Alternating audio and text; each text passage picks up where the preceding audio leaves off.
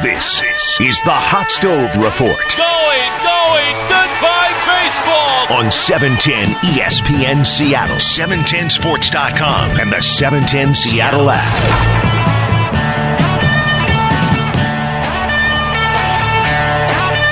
Hello, everybody, and welcome to our very first edition of Hot Stove, coming to you live from the Mariners team store in Bellevue Square before a cheering cast of thousands. Everybody doing their holiday shopping. There we go.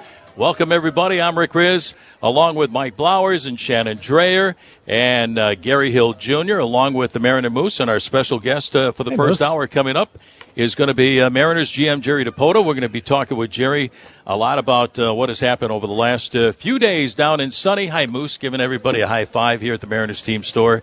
Doing a lot of business right now, getting ready for the 2020 season. We're going to talk with Jerry about the last few days just back from sunny San Diego, California for the uh, uh, winter meetings. That's always a lot of fun where the free agents finally find out where they're going to go. Now you're going to be talking about trades and things like that. But Jerry was as busy as anybody last year getting ready, you know, to move this organization forward. It was kind of quiet over the last uh, few days. So we'll talk about what happened with Jerry and the ball club over the last few days down at the winter meetings in San Diego. So we have a lot to talk about, but right now, this reminder this holiday season, stop by the Mariners team store for the largest selection of exclusive Mariners apparel and game used memorabilia with five convenient locations, including T Mobile Park, downtown Seattle at 4th and Stewart, Bellevue Square right here, Alderwood Mall, and Westfield Center. You're sure to find something for everyone on your list. So again, welcome to Shannon and to Mike and to Gary. Shannon, uh, tell me a little bit about uh, you getting ready for the holidays right now. Yes, Every- and it's a good thing we're here because I'm looking around and I'm seeing some things that will be in stockings and under the tree here at the Mariners team store. Yeah, a lot of my friends are going to get some great Mariner stuff. Mike, what what's the off season been like uh, for you, buddy? It's been busy, to tell you the truth. Time has flown by. Um, as you know, my wife Nicole, she's had some issues that she's had to deal with, so we've had to work our way through that. She's doing great, by the way. Everything's going really, really good. And so, in between things that she's been going through, we've made a lot of trips to Arizona to see the sunshine. So we've been back and forth. And fortunately for me, my kids are old enough now to where she handles all of that. So Shannon may be doing some shopping. I'm definitely not. I'm out. Well, we're here. We're in the right spot. And Gary, uh, I know things are starting to heat up right now because this is our first edition of Hot Stove, and we're going to be talking baseball for a long time between now and uh, hopefully into October. Yeah, and the show's gone really well so far, I think. This is very exciting. Congratulations on your beard, by the way. Yeah, folks, uh, Gary's sporting some winter fur. yeah, I thought, you know, I'd have an off-season project, and I think it's gone really well. You know, it's uh, it's coming in nicely. We got to pick a color, though. Blow has already said he, I a neighbor cat that is about the same colors as the beard. Blow, Blow has already said he does not want to see it for the regular season. So his vote's in. Yeah. I kind of like it. I think it looks it looks uh, very Fitting very in the good. winter, yeah. exactly. Northwest, sure. Yeah, yeah. Well, I tell you what, uh, we're going to be talking some baseball right now, but we're going to take a break. We're going to be back with uh, Mariners general manager. He's ready to go, Jerry Dipoto. We'll be back with Jerry as the hot stove gets underway live from the Mariners team store here in Bellevue Square. Right after these messages. All things Mariners, all off season. The Hot Stove on E 710 ESPN Seattle, 710sports.com, and the 710 Seattle Sports app. Say friends, give the gift of Mariners baseball this holiday season. Single game tickets are on sale now, which means you can purchase seats to some of the biggest games of 2020, including opening day, series against the Yankees, Phillies, and World Series champion Washington Nationals, plus more fireworks shows than ever before. Stop by Mariners.com today. And again, welcome to Hot Stove. We are broadcasting live from the Mariners team store here at Bellevue Square in Bellevue. Rick Rizzs along with Shannon Drayer, Mike Blowers, Gary Hill, and our special guest, fresh back from beautiful San Diego, California in the winter meetings, Mariners general manager Jerry Dipoto. Jerry, welcome to our first Hot Stove. I'm thrilled to be here. It's it's good to be in somewhere where they're doing more business than we were doing in San Diego. So we, we were quiet, apparently, uh, more so than the industry around us. I hope the team shop is doing better during the holidays. It looks like they are. That's what I was going to ask you. You you kind of expected a quiet uh, winter meetings the year before. You were busy, a lot of trades. Uh, is that what what you pretty much expected when you went down there? And how many calls did you get from other clubs? Uh, you know, you always get some calls from other clubs inquiring on players, and and we'll answer. We always do. And you know, we knew going in that we were going to be fairly quiet. We weren't particularly quiet in the week or ten days leading up to the meetings, and just before Thanksgiving, we got a lot of our business done. And you know, we knew what we wanted 2020 to be about, which was was ramping up to give so many of our young players opportunity to play. And and it's really tough if you go out and acquire veteran players to give the young players a Right. chance. And, and it's really tough to project what you might look like in 21 and 22 if you don't give the experience to those young players. Jerry, one of the things that you said after one of the, the days down there was you were receiving a lot of inquiries on the veteran players and not as many on the young players, which was a reverse for you. And you said, hey, apparently they got the message here.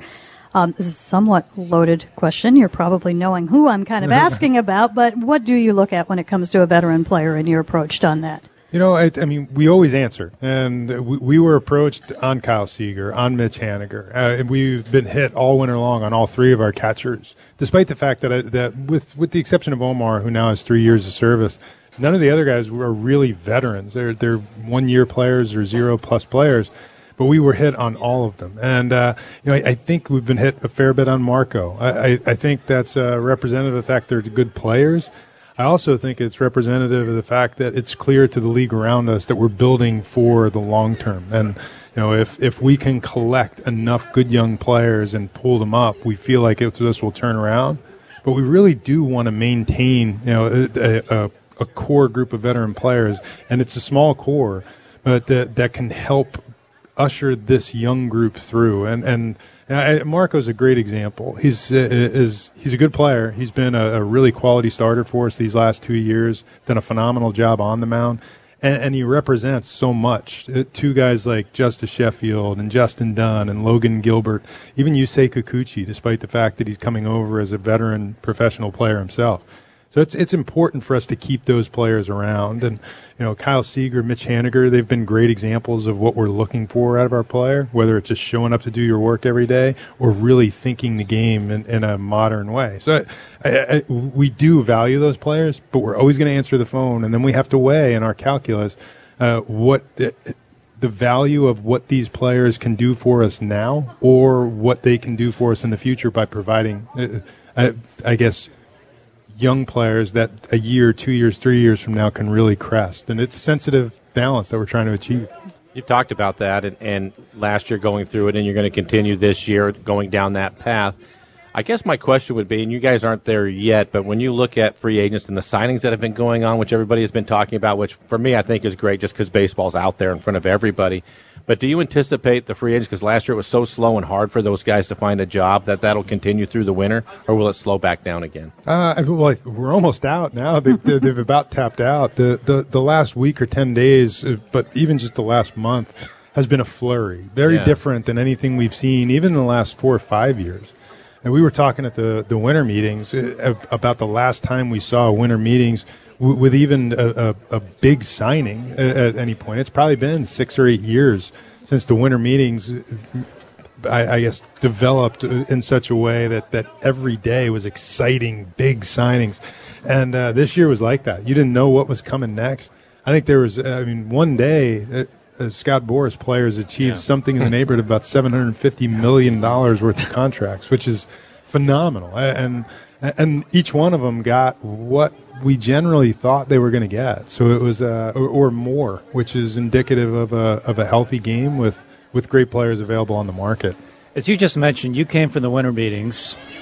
What are the mechanics like for you there? Is it are like all the GMs thrown into one room like a middle school dance and kind of stand around and look at each other or I mean how does it work with with everyone down there at one time? Uh, it, well, there are thousands of people, you know, from all around the baseball world that, that come together. Ryan Rowland-Smith, our very own, was down there Yeah. this year. Uh, for a bit, looked like a fish out of water, but then started. to um, I mean, thousands of people this year. There were a fair number of players because there are many players that, that make their home in the San Diego area and just decided to pop over and see what it was like. But uh, representatives from minor league baseball around the globe, from international baseball, Asian leagues, from every major league club. Each club sends somewhere in the neighborhood, I'd say, of about 30 or 35 different people uh, that represent anything from you know procurement staff to, to trainers and doctors to the baseball operations groups and uh, effectively the, the three days are set up. You go through you know industry meetings of some sort uh, i'm on a couple of different mlb committees. So you'll have to make time two three hours for those. Uh, i sat on a couple of panels uh, and we went through uh, for instance a panel on, on diversity in baseball and and uh, that was really fun talking about different ways that we can transition diverse candidates, former players into the front office and, and start developing former players as long term baseball people, which is right up my alley. That's that's kind of what I do. And and at the end of the day, it's it's 72 hours where typically you don't sleep a lot. And in between all the little meetings and, and one offs, you're meeting with agents, you're holding staff meetings with your group, talking about what's uh, developing in the market, and then you're meeting with agents, and sometimes on through until the small hours of the morning. And and it's great. And, and, we do make time for the media, at least for, for a half hour or so every day. Well, that's nice. we appreciate that. But, you know, I, I didn't realize that that many people from the organization go down to these things and that there are that many people there. So for somebody like yourself that has so much on your plate anyway, do you have a small group of guys that are out there listening to other groups of guys before they ever get to you on potential deals or things that are going on? Does it work something like that, or is that not part of it? So when I first started going to the general to the to the winter meetings as a scout, uh, uh, and this is dating back. Actually, my first winter meetings would have been as a front office, what I would have called the most the, the, the, highest paid intern in the history of front office uh, work. I, I, I, retired in spring training, and effectively, I got paid my player salary to work in the front office, and uh, that was my transition in. And it, it was it, it was really cool because what you did as as the young guy or the the inexperienced guy, you just worked the lobby. You found out in a game of telephone what the other teams were looking to do, who might be interested in your players. You're touching base with anything from writers to scouts with other teams to front office personnel that are down there. And over time, that's really dried up. And, and I think it's in the, in the tech age that we're in with social media, with so many different third party reporters that, that the information that we're getting publicly is pretty close to spot on. We don't need you know, we, we, don't need to go down and, and practice espionage in the lobby. All we have to do is pull up our smartphone and say yeah. what's what's on trade rumors today. Jerry, years ago, I went to the winter meetings. I think it was 1976 in Fort Lauderdale, Florida. And, and back in, in those days, it was all about trades. Free agency was just in its infancy stage. So it was a, a trade for a major league player for a major league player. And a lot of things are different right now. Bill Veeck put up a little card table in the lobby and said, I'm open for business and started wheeling and dealing. Now it's a lot different, as you just pointed out. And very quickly, how does a deal get made? Oh my gosh! Well, there are so many different ways. First, I'll share that on that story, that Bill Veeck story. Yeah. Um, one of my former teammates, workmate, uh, the great Roland Hemond, Hall of Famer, yeah. worked with and for Bill Veeck at that time, and he told me the story of that event. He said he said Bill was sick of sitting around in the room. The, the, he wanted something to happen and move the needle for the White Sox.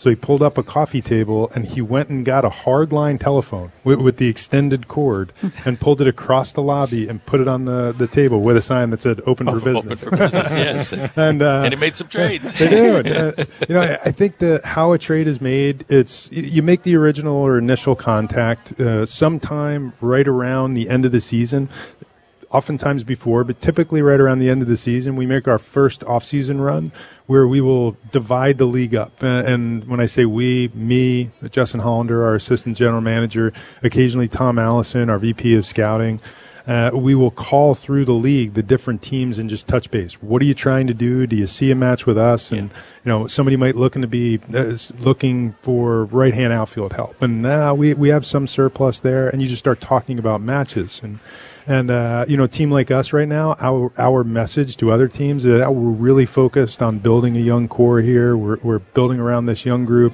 We'll talk about our veteran players if you see matches there, and and and it, it gets it gets the spark. And and sometimes one or two phone calls later you've got something going. Sometimes it is months in the making. And right. and uh, you know in, in essence it's where the, the Gerrit Cole the, the white whale references come from. Yeah. I can't tell you how many times that there's at least a dozen players in the league that I've made no less than hundred phone calls trying to trying to acquire them through the years, and you, there's just certain guys you like the fit, you like the player, and and you become a pest. And and my general thought is, is if if you just keep on you keep on knocking on the door, sooner or later they might give it to you, just so you don't okay. you'll stop knocking. Yeah.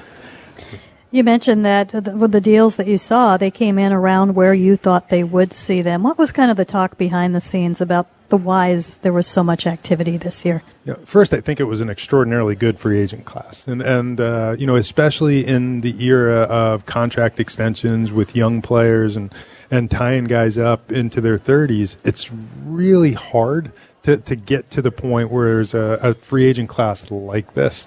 Where you've got Gerrit Cole and Stephen Strasburg and Anthony Rendon and, and I could go on and on, Madison Bumgarner. Uh, There's there's stars all over and it was it was pretty clear this was going to be a more unique market.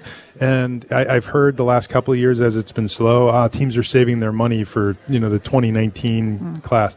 I, don't really buy that. Teams spend their money on what they need in the moment they need it. But this was this class of players was going to get paid, and it is clear they are getting paid because they're great players, and in most cases, especially in the cases of a Rendon or a Cole, they're relatively young guys for for you know for players who've accomplished what they've accomplished. So, you know, we expected a big market. It's it's even bigger than we expected, but that's usually what happens when you trap thousands of baseball people in a hotel for 3 days with with checkbooks and pens, you know. It's uh you, you want these players and and the the conversations that go back and forth, we're all super competitive people, and when it goes from 5 years to 6 years, you find it tolerable. When it goes from 6 to 7, you start biting your fingernails. And I've been there and Yeah. and you but you're constantly pushing the envelope to get your white whale and and if you get them you feel like you just conquered the world and and and then you have to go back and look at your roster and say oh my gosh what did we do because we have to fill in all these other holes and we just took Yeah. we took 3 weeks trying to take care of this and spend 80% of our budget on one thing I think it's Scott Boras knocking on your door. Looking down the road, eh, do you think this free agent crop is this an exception? Just in terms of how many the players you mentioned, is this going to be an exception? You think when you look down the road to free agency in, in years to come? I, I think it will. There's there's every year there are always you know one or two marquee players on a free agent market. This year you could argue there were six or eight Yeah. that that really stood out. And there's still a couple out there, guys like Josh Donaldson and Dallas Keuchel, really good players, great players. Uh, that has been atypical lately, and uh, in more and I, more and more, it is about those players, and, and many of them signing contract extensions in their mid twenties when they have somewhere between one and three years of major league service that take them through the first couple of years of free agency, and and I think that has generally uh, had an effect on how quickly the market's going because now it's two players and two players uh, with 30 teams chasing them effectively, or you know, it's it, it, they can sit and wait for the deal to come to them. Yeah. When it's six or eight, and, and there are 30 teams fighting over them, and, and the money moves faster, uh, as I generally think that's what happened. And uh, I would not ex- expect that this is going to be the norm, but uh, but when there are players of this ilk on the market, I, did, I think it'll fly just the way it did now. Visiting with Mariners GM Jerry Dipoto here on our first edition of Hot Stove, live from the Mariners team store here at Bellevue Square. We'll be back with Jerry as Hot Stove continues after these messages. Back to more of the Hot Stove on E 710 ESPN Seattle, 710sports.com, and the 710 Seattle Sports app. A little cool outside, uh, maybe a little bit rainy, but we are nice and warm inside here at Bellevue Square at the Mariners Team Store for our first edition of Hot Stove. Rick Rizzs, along with Shannon Drayer, Mike Blowers, Gary Hill, and our special guest, Mariners GM Jerry Dipoto. And Jerry, it's time to give something away. That's what we do here because it's the holiday season. We're going to ask a trivia question to our uh, listening radio audience, and if they get the answer right, they're going to receive. How about this? A Mariners pajama set. Cozy up with your family this year in matching pajamas available for the entire family. The value is $55. So the question is, because Jerry is here, what year did Jerry Dipoto make his major league debut and with what team? What year, what team did this gentleman right here make his major league debut, Jerry Dipoto? If you know the answer, call 866 979 3776. That's 866 979 3776 3776. Call right now. Jerry knows. So don't say anything. This one So I'm certain of. Jerry knows the answer to this. Visited with Mariners GM Jerry Dipoto and Jerry. Uh, uh, it wasn't that long ago where you, you traded a lot of veterans to really bolster up this organization. I think you did the right thing at the right time, getting young players like Jarred Kelenic and many, many others. I think 23 young players in the system this year, from A ball to double A, low A to high A, double A, triple A, made the all star team. We saw a lot of young players here. Baseball, as you know as well as anybody, is very cyclical. And it seems like it wasn't that long ago the Houston Astros were losing 100 games three consecutive seasons. The Chicago White Sox did this. And now you're seeing the White Sox and teams like the Cincinnati Reds as well go after free agents and make trades. They re-signed Jose Abreu. Uh, they uh, signed uh, Yasmani Grandal and others. Cincinnati signing Mike Moustakas. How encouraging is that to see other clubs do this, go through that? The Chicago Cubs did it as well. They eventually won a World Series. Houston winning the World Series. To see now those teams, after going through what you know you did for this organization, to do what they're doing right now. I think that it, that's our plan, and, and and we've talked about it. We wanted to do it at, at a faster rate, and part of how we did that was we targeted players who were further along in their careers as we acquired them. But uh, the the teams you just named, and you could throw the Nationals in Nationals there as well. too, you know. I mean, three years in a row where they had the top pick in the draft, and and, and just culminated with uh, it, it had to be five different postseason appearances and then a World Series. So, um, but that's the way we see this playing out, and, and would we would prefer to move at a quicker rate of, uh, of of development. We think that started when the young players, starting with J.P. Crawford last May, but J.P. Crawford, Shed Long, you know, Justus Sheffield, and Justin Dunn. uh, What I think is a great debut by Kyle Lewis in Yeah. September.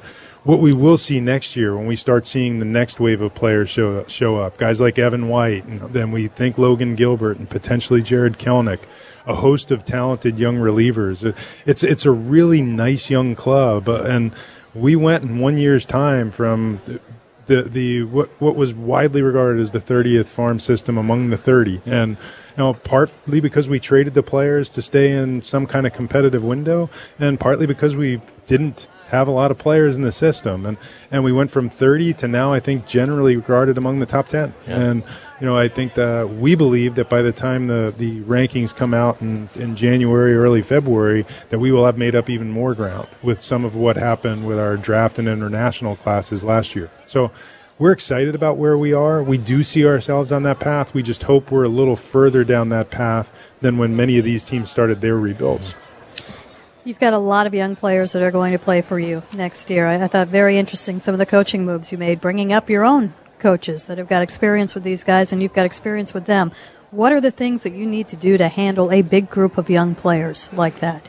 communicate. Yeah, communicate well. It's connecting with players and in, a, on a wavelength that works for them. And you know, the the coaches that we brought through our system, Carson Vitale, who will be our new major league field coordinator, Pete Woodworth, who will be our new pitching coach. Th- They are first of all, we know them. Uh, they've gone through, in Pete's case, a four-year interview uh, in the Mariners organization, and in in Carson's case, worked with me in my last stop and has also worked here with us for the last almost three years here with the Mariners. Wonderful baseball people. They're young, they're energetic, they're thoughtful. They, they have already developed relationships with our young players. There's a trust and an ease in which they communicate. And, you know, at the end of the day, coaching is still about relationships. It's about taking the information, taking the data, taking the experiences you have, pulling it into a ball and then going and, uh, and approaching it through the lens of mentor, of friend, of uh, of support staff. That it's not just here you go, here's the, the the information, run with it. It's not that simple, and you know that's coaching in any time, but that is particularly true of players today. And you, you don't have a lot of time to connect with a player.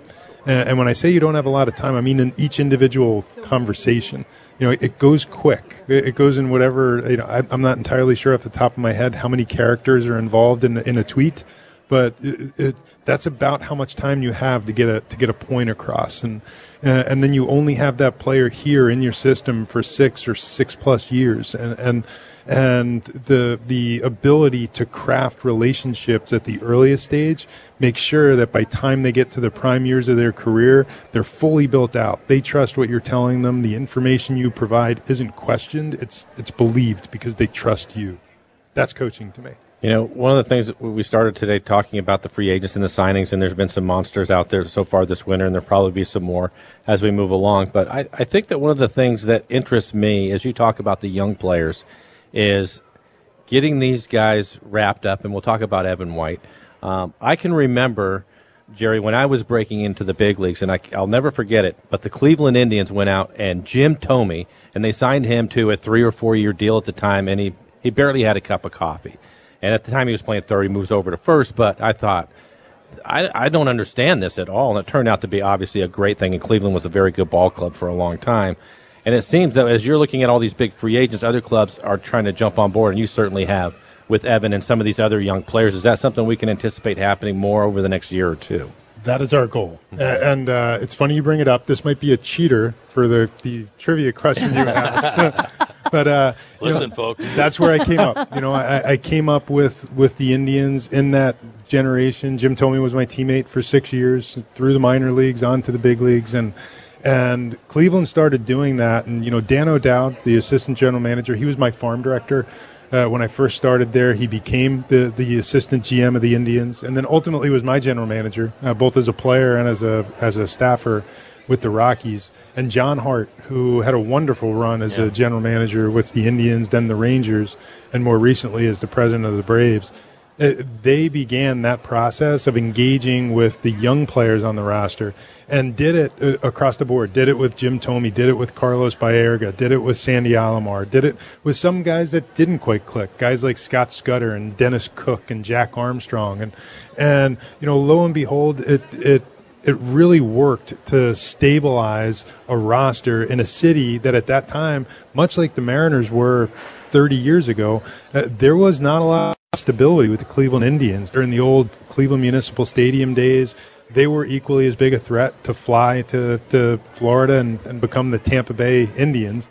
So that was a, a, a, seminal moment in the history of that franchise, and and I was there. I saw it, and we talked about it a lot internally. There's in any extension you do, it, even with a 26 or 28 year old prime year player, there is inherent risk when you sign that player to an extension uh, for for both the player and the club. The player may be short selling what he's going to be worth in four or five years. The club may be overextending on a player who doesn't quite reach that potential or suffers some type of injury.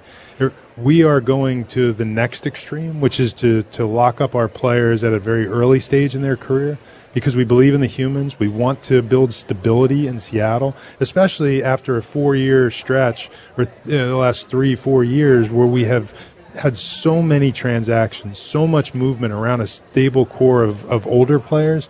We want to shift the, the paradigm and make it about these young players, which we hope appeals to our fans. We know it will create a, a camaraderie in the clubhouse. And there's every one of those players, because I know I did this when Jim Thome got his deal, and I know the other 10 players that were like us did the same. Man, you think they'll give me one of those deals? I'm in on that. I, I, I'm the uh, same way. yeah. We were that's it. We were all in, and, and and I think this generation of player will feel the same way. The numbers are much bigger, but you know the the players that, that we that we hope to do this with are very talented, and we believe a long part of our future. Does that change? Maybe not not Evan, but just young players in general. When you make that commitment, does that change their timeline?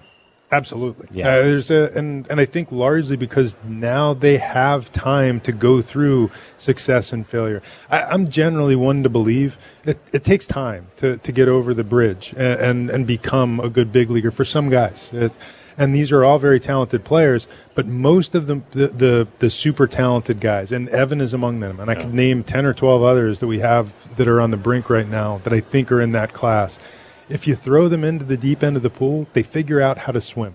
You know, it may take the, the hitters 150, 350, or even 500 plate appearances, but they figure it out. it might take the starting pitchers 75, 100, 150 innings, but they figure it out. very rare does it take three years, four years for them to figure it out. The guys that are taking that long usually don't figure it out. Right. So our, our general hope here is to, to accelerate the, the timeline for these guys, get them all into the big leagues in, in 2020, give them their experiences, because our hope is that 2021 and beyond, we're a competitive, contending type team. And it certainly takes a bit of pressure off of them also. Now Having they their know business they can fail a little yeah, bit yeah. without feeling like they're going back to the minor leagues tomorrow, or that they don't know how they're going to pay the bills. And I think you did it with, with the right kid. I went down to Arizona in October and had a chance to visit with uh, Evan White in the clubhouse. Uh, you, you did it with the right kid. Visiting with uh, Mariners General Manager Jerry Dipoto. We're going to be back with Jerry as Hot Stove continues live from the Mariners team store in Bellevue Square after this timeout.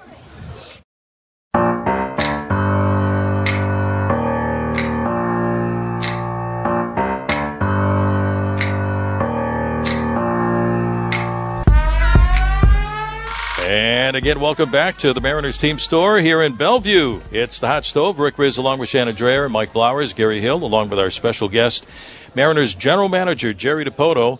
And we have a winner in the uh, the uh, trivia contest uh, tonight. Uh, the question was, uh, when did Jerry Dipoto make his major league debut and with what team? Jerry, why don't you go ahead and give the folks The the, answer? 1993 Cleveland Indians. Are you sure? As I, I'm certain, Uh, as a teammate of uh, Jim Thome, just as as Blow said. When did you come up, and who was the first batter you faced? Uh, came up on, on my major league debut was May 11th, and uh, I the first batter I faced was Mike Macfarlane, and, and my my indoctrination into the big leagues was they brought me in in the eighth inning with a two to one lead for a team that was terror. We were bad. um, with a two to one lead in the eighth inning with Mike Macfarlane up and two outs, and uh, and I went 0 and 2 immediately, throwing two breaking balls, which was really not how I would have ever expected my first big league outing to go. And uh, and then I, I threw him a fastball in. I didn't get it in far enough. Uh, you got a hit. I blew my first big league save on my first hitter and got it out of the way. It wasn't the last, but I'll never forget. Hey, you made your major league debut. That's the answer, and the winner was uh, Charles Oliver. Uh, Charles, Charles Oliver from Puyallup is the winner tonight in our trivia question, and Charles wins the uh, Mariners pajama set. So again, cozy up with your entire family this year in matching pajamas. Jerry already, he, as a matter of fact, he's wearing them tonight here at the mall. As it works out, I do have the pajamas with Do the you really? feet, the whole nine yards. My my my family Tammy? bought them for me, my son, and my son-in-law uh, on Christmas two years ago. Awesome. I, I will say that they are. I felt like a bit of a dork wearing them with the feet in Oh, them, but nice and now I find them crazy comfortable, and I wear them around the house. All the time. There you go, Charles. That's what, what you have to look forward to. Charles Oliver from Puyallup is our winner. It's uh, available for the entire family, value of $55. So congratulations, our first uh, trivia winner on Mariners Hot Stove. Uh, visiting with Mariners GM Jerry Dipoto. And Jerry, you were busy before uh, the winter meetings got underway. Tell us a little bit. I'm going to throw out some names right here. Uh, uh, to help out uh, in the 2020 season. You pick up a free agent. First of all, right-handed pitcher Kendall Graveman. Tell me a little bit about Kendall. Last year, he was with the Cubs organization, appeared in just one ball game, but wasn't that long ago with Oakland. He had a pretty good year with 31 starts. You know, you know, Kendall from 2015 to 2017 was probably about as league average as you could get as a major league starter. Steady Eddie, ground ball pitcher, not going to be big gaudy strikeout totals. Throws in the low mid 90s with heavy sink, good breaking ball. Makeup is off the charts. Pretty good athlete. And uh, like so many, he wound up going through Tommy John surgery at the tail end of the 2018 season. Missed all or well most of the 2019 season. Came back at the very end uh, to pitch a handful of outings between rehab and, and the Cubs. And we, what I think we did was we bought a real major league starting pitcher as he's bouncing back from injury. And he's just 29 years old this year. ha- Has all of those same elements. We're going to have to be patient as he Yeah. starts to get back into uh, his the command of the baseball and maintaining or working into inning load. But we're confident that he can do that. And so far, can't say enough about the, the quality of the person. Those are those the kind of guys you're looking at uh, from now until the start of spring training and the start of the, the season? Veteran guys looking for a bounce back year, a, a down year from last year or coming back from an injury, a chance to help out and give this ball club some innings and starts. Exactly, and uh, you know what we we view ourselves as as the land of opportunity right now. We we do have a, a handful of young players that we want to provide opportunity. We also want to tap into guys like Kendall Graveman. I know one of the guys we could mention is is C.J. Edwards. Uh, these are guys that you know. Kendall Graveman has two years of club control left. He's 29 years old. C.J. Edwards is, still has two, three years of club control left, and, and he's 28 years old. Uh, with, it throws up to 98, 99 miles an hour with plus plus spin on a breaking ball. He didn't have a good 2019, and, and generally speaking, that's how we got him. And we right now have to be open to the idea that if we invest, it's almost like a venture capital exercise. Yeah. If we invest in three, four, five of these guys, and our medical team, our training team, our pitching team all does the right thing, and, and we put these guys in a position to succeed. If we hit on even one of them, that becomes part of what we do moving beyond 2020. It was a home run for the Mariners. Jerry, looking even further ahead, uh, I think when the big signings were coming down at the winter meetings, if you've been following along, you know that, well, that's not your program this year. It's other teams' time to do that. At some point, it will be more your time to make the bigger moves. Is that still tough to sit there and see those things happen, or what are you thinking when that's going on in relation to your club? You know, it, this year for us, it was fun. It, it, like it was, I think, for the general baseball fan. As you're watching and, and you, you see the next move come up, the next signing come up, or the next rumor uh, on the baseball network, whatever you're watching your news. And, and we're sitting there watching in the suite, and, and it, your your mouth drops open like, "Oh, this is unbelievable." That that to us was fun. You know, we have for the time that I've been here. You know, part of the reason why we have made so many trades, and and certainly we lead all of baseball in, in the number of trades that we have made since 2016 but I think there are only three teams in the league that have spent less money than us in free agency, which is the other side of the scale. So we have we have opted to build our team through draft and trade rather than going out on the free agent market, largely because we had a really high priced core of older players that we were trying to build around. We do envision now that we've changed the paradigm and it is now built around a group of young players as they start to develop when we move into 2021 and beyond, we're doing it with a very flexible and open payroll.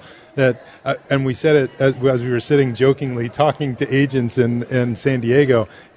We don't need to talk to you about so and so. We're here to talk to you about such and mm. such so and so will be next year for us. I promise. We'll be sitting in this room talking about those types of players, and and we do believe that that starts for us perhaps as early as the second half of this year with the trade deadline, uh, in in forward thinking ways, but maybe more so off season 2020 headed into 21. Said that a couple of times. You got your eye on somebody at the deadline. No, you just you have to take advantage of opportunity if it comes. I think I think the one thing for, for me, just thinking about it and, and us being here right now, thinking back a year ago, Jerry, one of the things that you have been when you've been on the air with us, whether it's TV or radio, is really honest, and you told us exactly what was going to happen last winter, um, and you followed right through with that. And I think that for the fans that are out there, they all get it and they know it.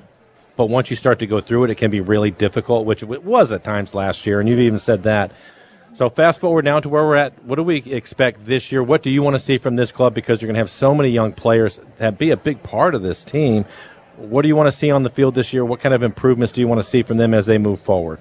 You know, first we want to see individual success stories. We want to see young players get better get better at doing the small things, get better at the nuances of the game. Uh, we would like to see guys get comfortable at the in this league, and you're going to go through the. It, it's almost like a tennis match. You know, you you, you serve, you, you volley, and eventually the, your your opponent figures you out, and they're going to make adjustments to your game, and you have to go. Uh, figure out a new way, you know, to, to I guess return the volley in a different way than than it was coming before. But uh, we want to see the players learn how to start making those adjustments. I, we are we are not anticipating being a 90 100 win team, and you know we're looking at last year as last year was unfortunate we thought we would be better than we were. And whether it's due to talent issues, due to injury struggles, we did come in short of what we thought we were going to be able to do in 2019. But 2020 was always going to be about where we are today.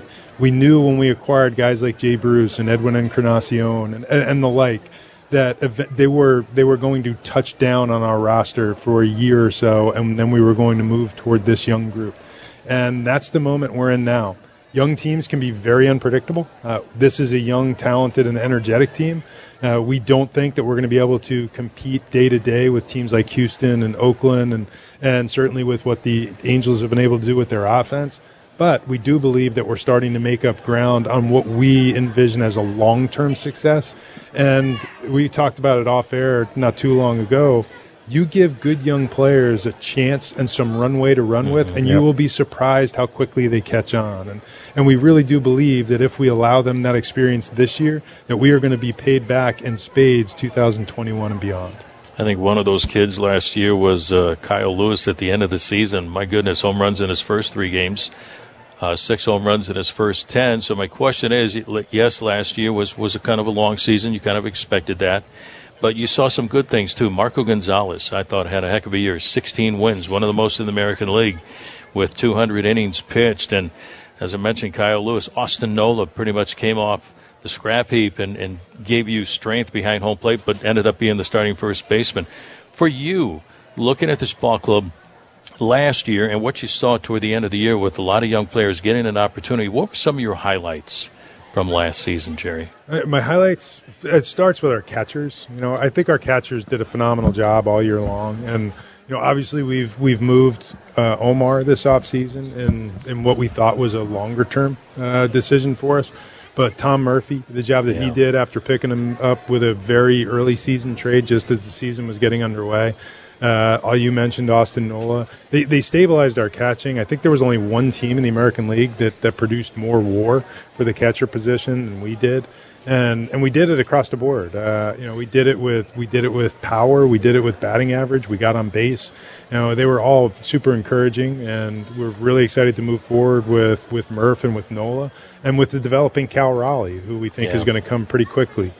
Uh, I was really happy with that. I was very happy with the stability to see Marco go out. I think he had a very good 2018 season, and he went and doubled down on it. Had another really solid season, really solidified that he is a part of what we were doing, not just in the short term, but we think in the long term. He wants to be a Mariner. He loves to, to be in a leadership position, and, and hopefully we are putting him in a position to do that as we move ahead that was exciting. Uh, I, I I thought it was a blast each time one of these kids came up. JP, Shed Long, Kyle Lewis. Every time one of the, the new guys walked out on the field, you, you felt like this is this is cool, Yeah, and, and you felt excited for them. you them. did. And, and and I was I was talking in the office today with a couple of our of our office people, and and John Stanton walked into the office, and we were looking at a whiteboard with a couple of ideas because. That's generally what we do with our day. You know, Yeah, it's a yeah. goodwill hunting in there. And, and uh, you know, I, I, I said, now this is fun. And, and I have to say, I've said this, uh, I've said it aloud. I know some of you have heard me say it before. I, I've, I've been working on this side of baseball now for 20 years, and this is the most fun I've ever had doing my job. I love the, the idea of acquiring and developing young players, giving them opportunity. And it is painful to go through the up and downs, the, the losses that you don't expect many of the losses that you do expect. And in the end, it is so rewarding to watch them improve and to, to have a, a hopeful vision of what comes next, I think is the most important thing. You mentioned Lewis, um, Shed Long, um, even Jake Fraley, who was up unfortunately ended up getting hurt. The one thing that I look at this club is as you move forward and you evaluate these guys and they continue to learn is J.P. Crawford at shortstop. Um, he's the one out of all the young guys that's going to be a part of this that had the most time, if you will, at the big league level, and he had some up and down last year and really showed a lot of potential. What's the next step for him? Uh, the next step for JP was just going home and getting stronger. You know, it's a JP is a very wiry, thin, athletic guy. Uh, when he came to the big leagues, you know, the, the arrival of JP Crawford in May and the return of Kyle Seager toward the end of the month, early, late May, early June, that that stabilized what was maybe the most difficult part of watching last year's Mariners was our defense in the first half, and and, and then lo and behold, our defense in the second half was one of the better defensive clubs in the league. And credit to Perry Hill for the wonderful work that he does, but credit to the talented players and JP among them. Uh, we sent JP home with a very clear program on how we could help him get stronger, and he's put in the time. He lives down in Arizona. He's over at the facility in Peoria for recent check-ins. He was just here in Seattle last week for our leadership summit, and he looks terrific. He, he looks strong. He's got a good grip. He looks in tune with what we're doing, and that was the biggest thing for him because you know what we saw out of JP in May and June wasn't a mirage. You know what we saw from him in August and September also wasn't a mirage in a 162 game season, you have to be prepared and bodily strong enough to get through that long grind. What we saw early is what he's capable of. What we saw late is how he could get better. And and that's one of the nuances of developing players is not to immediately get down on them. It's to identify where you can help and then help. And James Clifford and our strength team, Derek Cantini, that we've we've drawn up programs for, for JP, and JP's been pretty aggressive in taking advantage of it and on his own uh, because he knows this is important.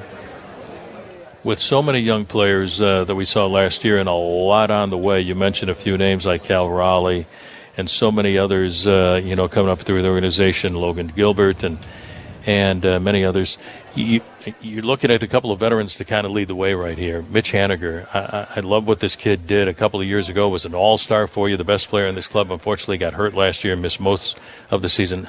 Talking with Mitch, how excited is he to really take this group under his wing, along with a Kyle Seager and now a Marco Gonzalez, to help these kids move forward in the organization and the, at the big league level.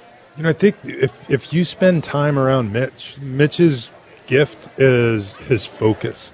Uh, yeah. He is the, perhaps among the most focused players I've ever come across, and he leads in in many non-vocal ways. He's, he leads by how he works. He leads by his his thought process he, he leads by his commitment to what he's doing, and, and he's fully confident in what that is. And if our players can, ju- our young players can just watch and, and, and pull something from the way he goes about his business, he's the type of player who can lead really without saying much. And, and you know, That's Edgar strikes me as that guy. Yeah, exactly. You know, yeah. in, in his time, uh, and you know, there are there are nuances to, to Mitch that are other players won't be able to, to do some of the things or maintain some of the focus that he maintains. But if they can pick up 50% of it, we're better off for it. Visiting with Mariners General Manager Jerry Dipoto. Jerry, we want to thank you for spending the first hour on our first Hot Stove uh, show of the 2019 season as we get ready for 2020. Welcome back again from sunny San Diego at the winter meetings, and uh, I look forward to spring training and the warmth of Peoria, Arizona. I can't wait, buddy. It's going to be exciting spring. I'm looking forward to it. now I'm really for ready for the baseball season. Get down to Peoria, Jerry. Thanks for coming by. All right, Rick. Thanks, guys. Mariners General Manager Jerry Dipoto visiting with us here on Hot Stove. Rick Rizzs, Shannon Drayer, Mike Blowers, and Gary Hill. Stay tuned for the second hour coming your way. We're going to visit with the new uh, pitching coach, Pete Woodworth, uh, with the Mariners in the second hour. So stay tuned. Hot Stove continues live from Bellevue Square in the Mariners team stores. Stay with us.